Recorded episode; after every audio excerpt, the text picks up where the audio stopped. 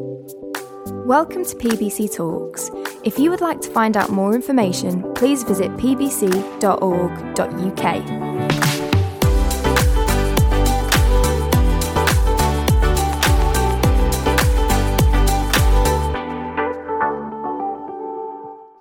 So I've been asked to talk a bit about Psalm 23 today. So I almost wasn't going to do this though. Um, the first time when Jay gave me a phone call and said, I want you to preach for the youth service, I had many thoughts that immediately ran through my head. The biggest and most bold one of them was not a chance. There's no way I'm going to get in front of this entire congregation and spout off about Psalm 23.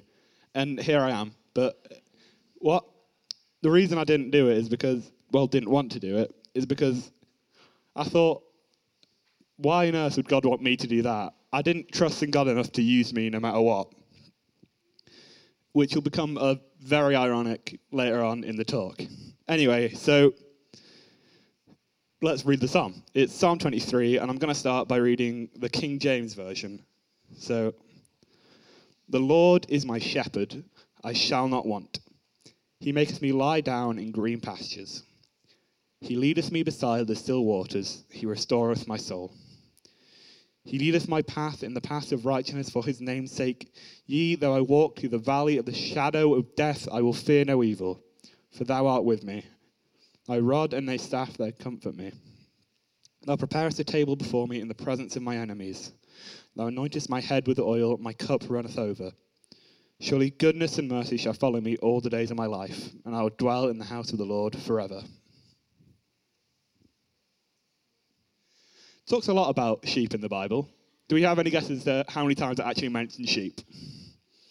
Just shout out some numbers. Any more? A bit more? It's, it's actually more than 500 times, which is it's a bit it's a bit odd.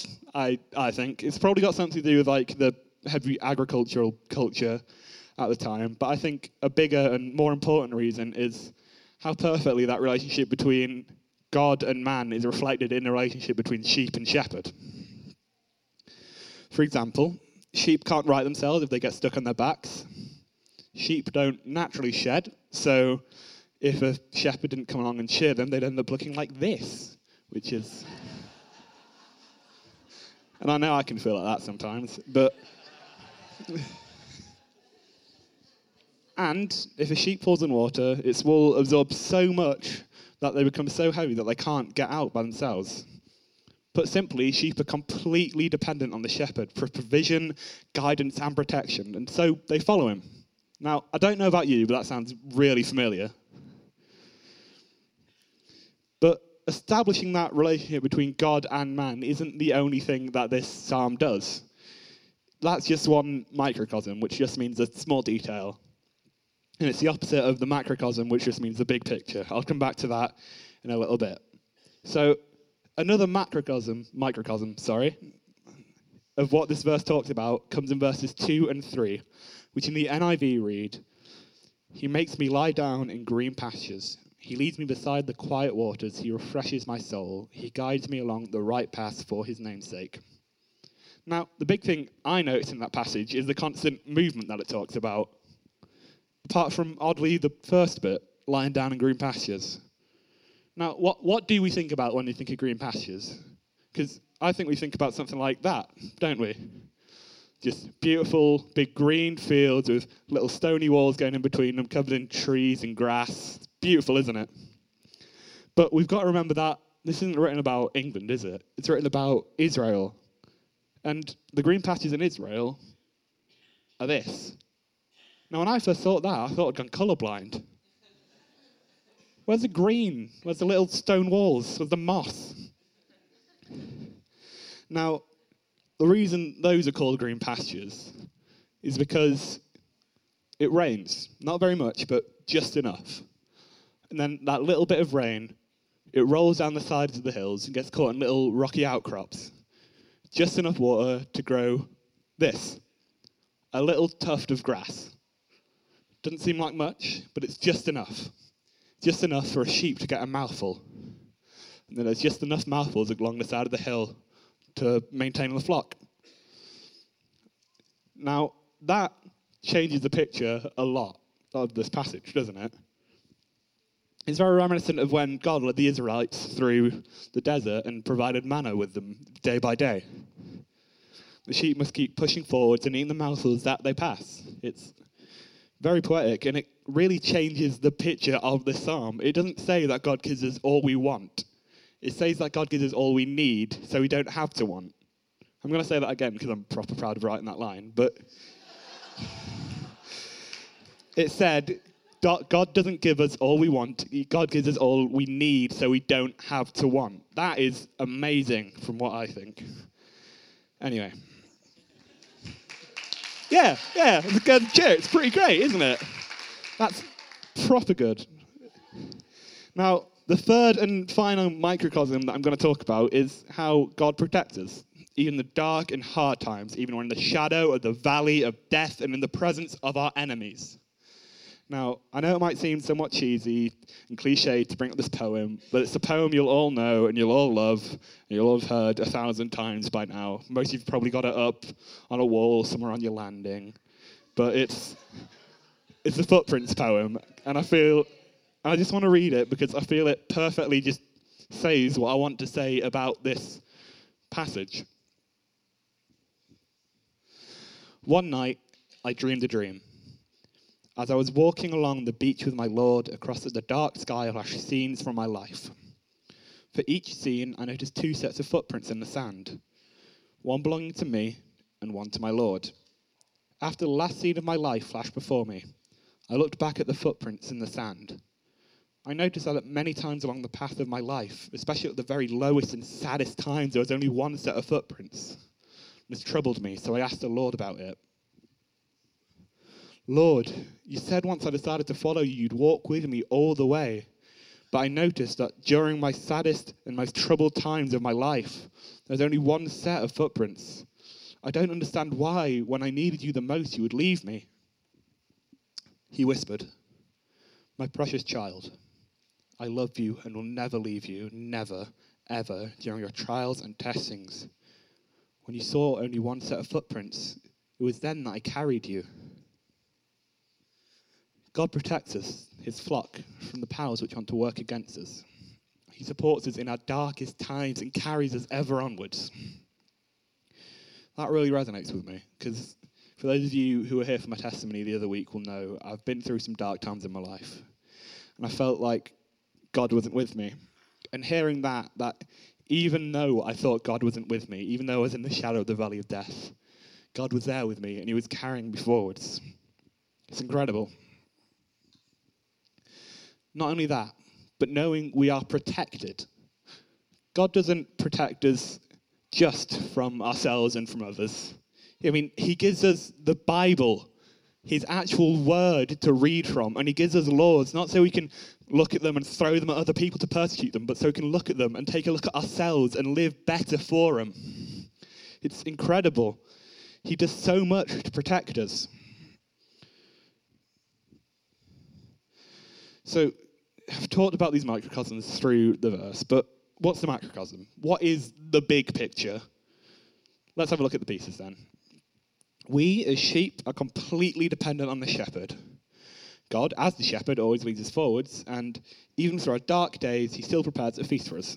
Now, it's clearly about this. We need to invite sheep into our houses to have just great feasts. At... Sorry, I've, I've muddled up my notes. Uh, let me just Sorry. Um, no, it's the Psalms painting a clear photo of that relentless love that Jesus has for us. A love that pursues us forever. Not today and tomorrow, not yesterday and the day before, forever.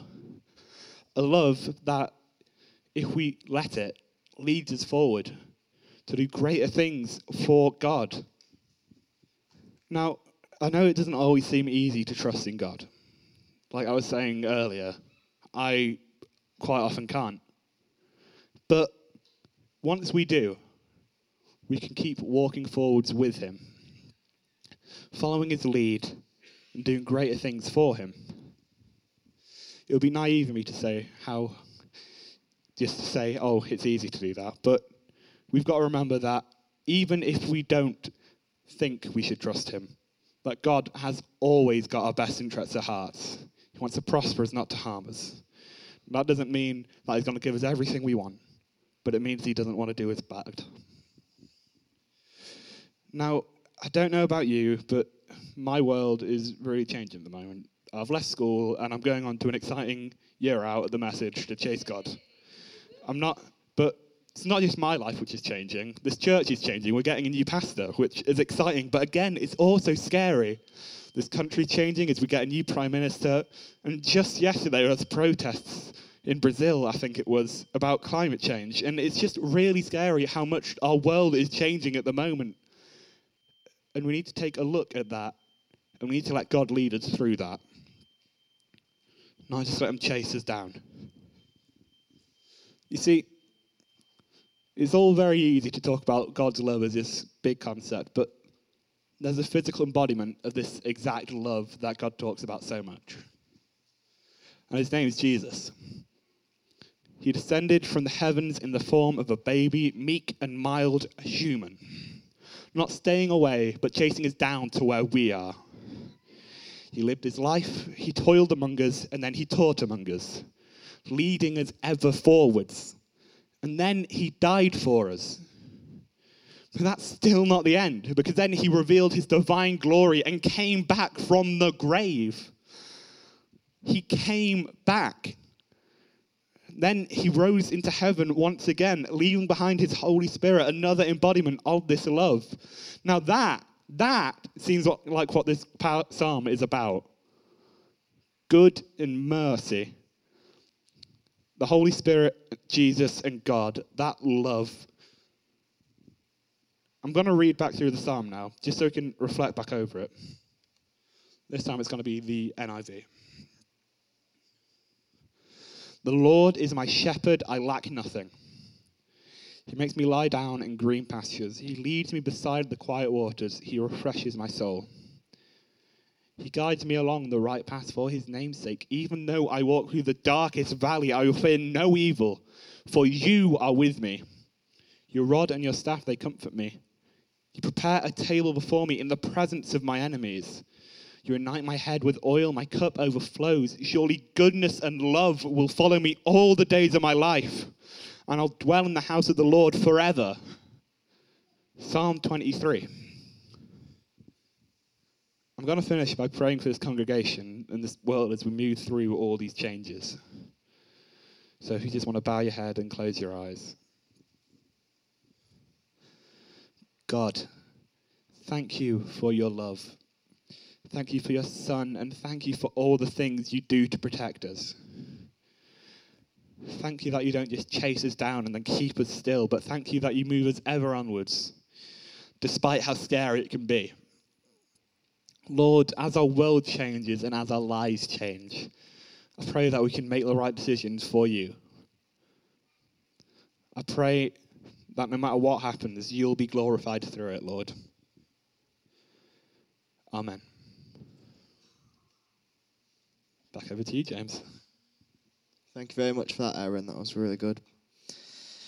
Um, so, once a year with the youth, we go off for a weekend away at Quinta where, um, if you don't know, I mean, where have you been?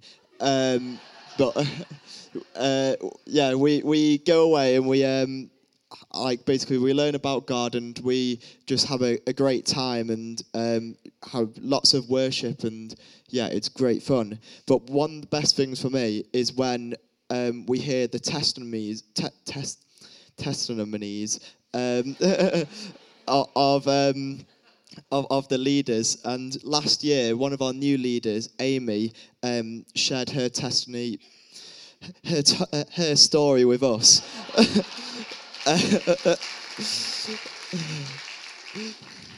so um, she's going to do that again with us now. So over to Amy. Cheers. Well, good morning. Um, I just want to give you a bit of background before we get into sort of the heart of the story. Um, as some of you might be aware, I grew up in a, a household where there was um, people d- didn't believe in God. Uh, they didn't really believe in anything, and they would definitely consider themselves to be atheists. So I kind of grew up believing in the same thing, nothing was going to happen after I died. There's no big person in the sky. It was just, this is what you've got, and you've got to deal with it. Um, that doesn't mean to say that I didn't have a really loving family. Um, my parents are very good. I have a really kind of annoying but loving older brother. I've got great grandparents and all this stuff. It's fantastic. But that was kind of broken when I was three. Um, my parents got divorced. And although it was like an amicable divorce and there's no hard feelings now, it's all like 20 years ago, it's fine. It did leave um, a negative impact on my life at a really young age. It left a little hole that was never going to be filled at a age. So the way I dealt with this little hole is I tried to control everything. So I went to primary school and I thought, right, this is where I can get control. I can be this person that everyone wants me to be. I can be the teacher's pet, you know, the really annoying one at the front who's like, miss, miss, miss. That was me, the one who I get annoyed now as a teacher. I was that person. I was the one who brought like little treats in for the teacher just to get the praise. Them thinking, "Oh, you're a really cute kid," because like, I gave him a bar of chocolate. That's what I loved. I loved to excel at making people smile and make me feel good. I loved to excel at school. Definite teacher's pet. I also discovered my absolute obsession with history at a very young age. Good thing because I'm a history teacher now. It's definitely a very good thing. And I just had this need for control from a very young age in all aspects of my life. So primary school went on, kind of went on teacher's pet, and secondary school comes along, and I still need this this control. So I went in thinking, great, I can be a teacher's pet again. However, high school is very, very different to primary school. Most of you are aware of this. Very different. And I grew up in Bradford, so it was even more different because there's far more wider influences when you go to high school. There was gang violence. It was a really, really bad culture to be in. And although I still loved school, I still loved to excel and be the teacher's pet, there was a new side of me where I tried to get control and satisfaction, and it was through my behavior. Um, from the age of 12, I was involved in drugs, alcohol, um, promiscuous behavior that is shocking to me now. And it just led me in a spiral. And from that point, I realized now that I suffered with depression from 12. Um, so it was a weird double life I was leading. I was a teacher's pet, but then outside of this really dark, horrible, rebel, rebellious stage of my life. And I was still desperately, desperately trying to get control and satisfaction. And as in hindsight, nothing else is going to fill that apart from one thing. Didn't know that at that point.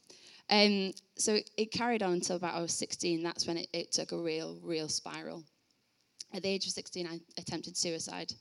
And I'm very thankful that God saved me, but this is one of the reasons I'm also really thankful for my family because it was my brother who found me, and my brother took me to A&E, and they, they were amazing, and I was saved. It was incredible.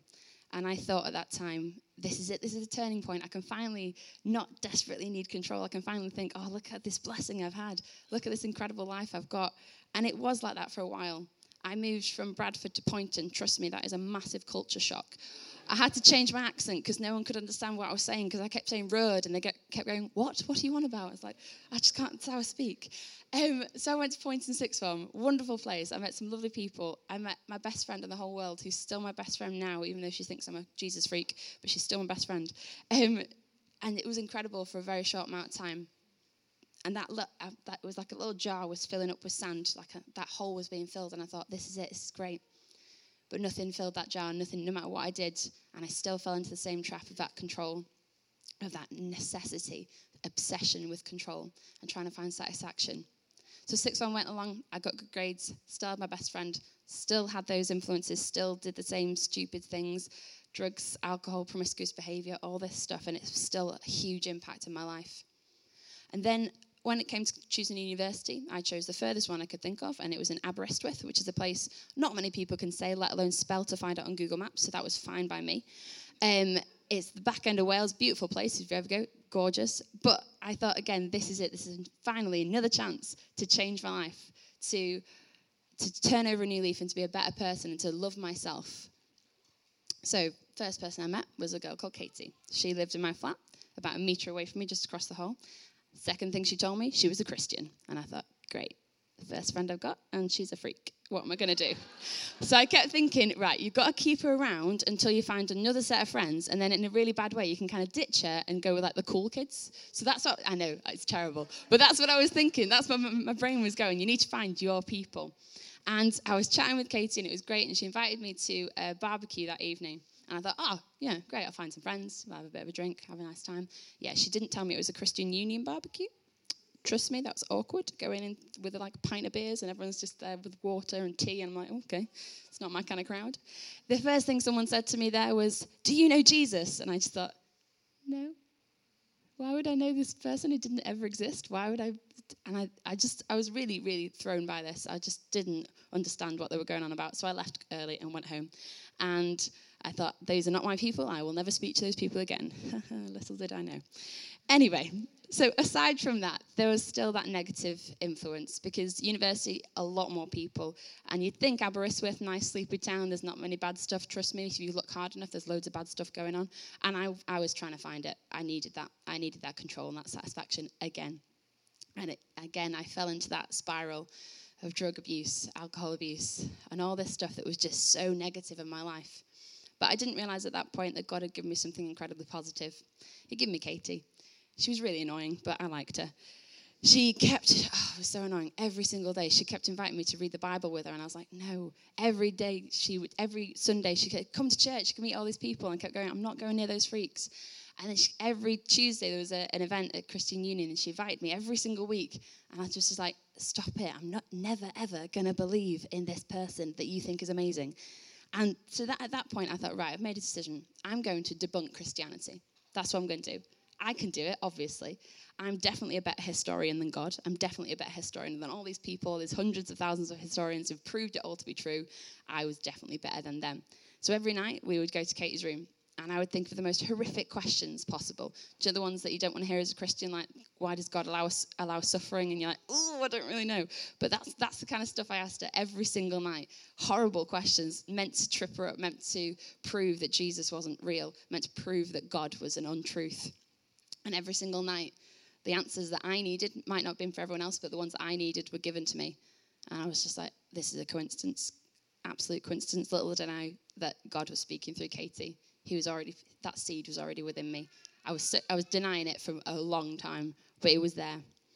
So were, again, dual side. I had this nice Christian friend who, who, was telling me all about Jesus, and then the other side, I was like being drug abusive and horrible and not very nice.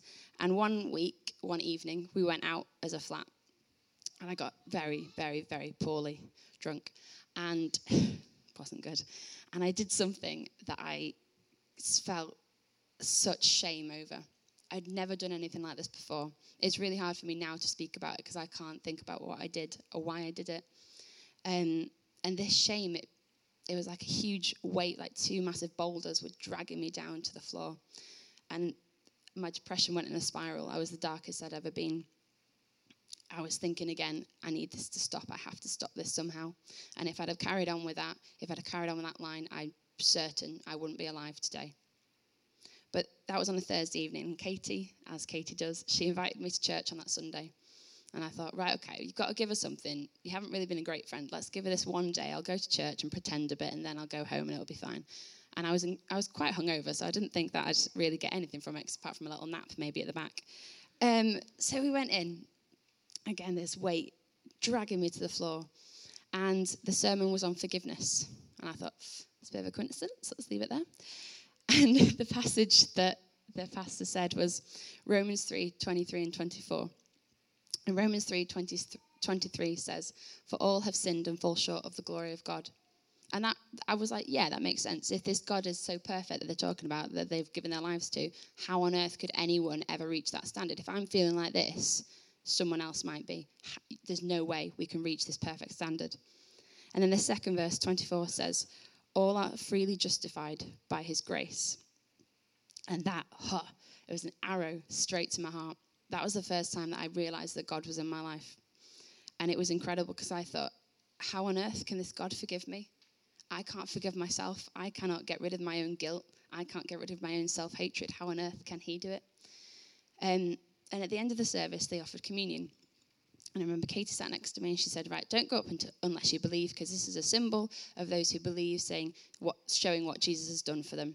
And it was an Anglican church, so it was like you had to go to the front, and there was a bar at the front, and you knelt down. And I said, Right, okay, I'm not going to move. So the first few rows went, and they got to our row. And for some reason, my legs decided to move. I was not moving them. Um, it was like a rope was attached around my rib cage and was dragging me to the front, and I couldn't stop it. I went to the front and I knelt and I ate the bread and I drank the wine. And that second that the wine touched my lips, the weight disappeared. Not just the weight that I'd been carrying for three days, the weight I'd been carrying for as long as I could possibly remember, from back to the age of three, that weight had just gone.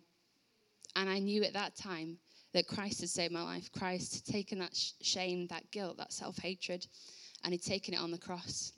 And he saved me. Sorry, one second.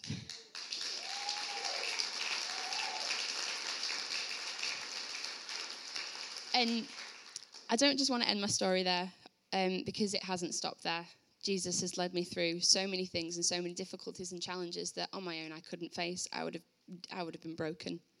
As Aaron said, he truly is my shepherd because he's guided me through so much. he's not just led me to led me through bad things. He's led me to glorious things. He's led me to this church where I found a fellowship that I just can't explain, a community that's incredible and so loving. He's led me to lead expression on Monday, night, Monday nights, which is the um, younger younger teenage group that I lead, and it's just it's been a inc- bit annoying sometimes, but an incredible privilege to be part of that and to just really get to know these young people. I'm looking at you, Gregor. um, he's led me to have a faith in my job. And those of you who don't know, I teach in Wythenshawe. Trust me, you need faith to teach in Wythenshawe because it's so hard sometimes. He's led me. He, I'm still the only Christian in my family, and he leads me every day through that. Even though whenever I go to church, my brother says, "Oh, you're going to your cult again? Here's a chicken to sacrifice." I'm like, "Okay, thanks." My dad still thinks it's a phase, a six-year phase, but it's, it's he still thinks that. And it's been incredible to get to know God through these times and to see the blessings that He's given me. And just finally, just before I finish, I just want to share something that God has been teaching me recently. Um, whether it's through my Bible app and it always comes up with this verse. Whenever I open my notepad, um, at the bottom of my notepad, there's little verses, and this always pops up. The weekend away, and I think about 10 times in one day, this verse just kept coming at me in different ways. And at that point, I thought, right, you're trying to teach me something here, aren't you? And then I got back to work and my computer had a malfunction and this verse for some reason came up on my screen. I was like, yeah, you're definitely trying to teach me something here. And it is Psalm 46 10. And it is to be still and know that I am God. And it's just an incredible feeling to know that even I've come through so much, but I've got so much to learn. I still need the control. But he's, he tells me that I don't have to need for that control. He's got it. He's in control. And all I've got to do is just be still and know him. And yeah, that's where I'd like to finish. Thank you.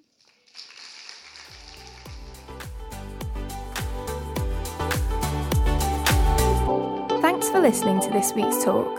Join us next week for another inspirational message.